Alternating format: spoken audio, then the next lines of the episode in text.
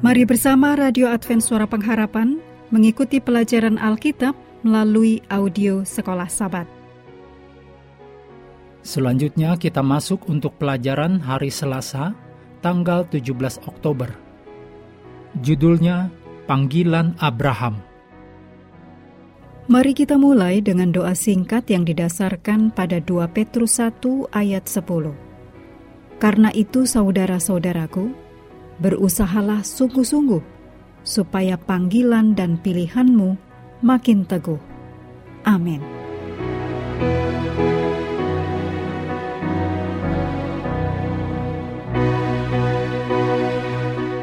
Dengan mengikuti panggilan Allah, Abraham akhirnya memasuki tanah tersebut sesuai dengan apa yang diperintahkan Allah kepadanya. Tetapi sejak awal, banyak hal yang sepertinya tidak berjalan dengan baik. Abraham tiba di tempat di mana Allah perintahkan untuk pergi, tetapi menurut kitab suci yang terdapat dalam Kejadian 12 ayat 6, waktu itu orang Kanaan diam di negeri itu, yaitu orang-orang kafir yang terkenal dengan kekejaman dan kekerasan mereka. Tidak heran, sesudah Abraham tiba di sana, Allah menampakkan diri kepadanya dan berkata, Aku akan memberikan negeri ini kepada keturunanmu. Ditulis dalam kejadian 12 ayat 7. Tidak diragukan lagi, Abraham butuh penguatan. Tetapi banyak hal yang masih belum berjalan dengan baik baginya.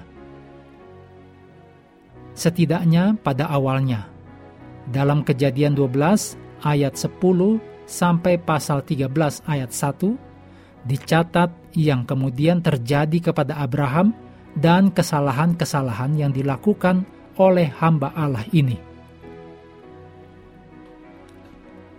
Betapa mengecewakan hal yang terjadi pada Abraham. Ia sudah meninggalkan tempat yang nyaman dan tempat yang sepertinya penuh dengan kelimpahan di kampung halamannya untuk pergi dengan tidak mengetahui tempat yang ia tujui. Ditulis dalam Ibrani 11 ayat 8. Dan satu dari sekian hal yang Abraham hadapi adalah kelaparan. Kelaparan ini sangatlah buruk, sehingga Abraham harus meninggalkan tempat yang Allah katakan padanya untuk menetap, dan kemudian pergi ke daerah lain. Dan selanjutnya, hal-hal berikutnya justru menjadi lebih buruk. Berikut ini kutipan dari Alfa dan Omega, jilid 1 halaman 143. Selama ia tinggal di Mesir, Abraham memberikan bukti bahwa ia tidak lepas dari kelemahan dan ketidaksempurnaan manusia. Di dalam menyembunyikan fakta bahwa Sarai adalah istrinya, ia telah meragukan penjagaan ilahi. Ia menunjukkan kurang iman dan keberanian yang amat sering dinyatakan dalam hidupnya. Oleh karena kurangnya iman Abraham, Sarah telah ditempatkan dalam satu bahaya yang besar. Raja Mesir, setelah mendengar kabar tentang kecantikannya, memerintahkan agar ia dibawa ke istana dengan maksud akan dijadikan istrinya. Tetapi Tuhan di dalam rahmatnya yang besar telah melindungi Sarah dengan menyatakan hukuman terhadap seisi istana raja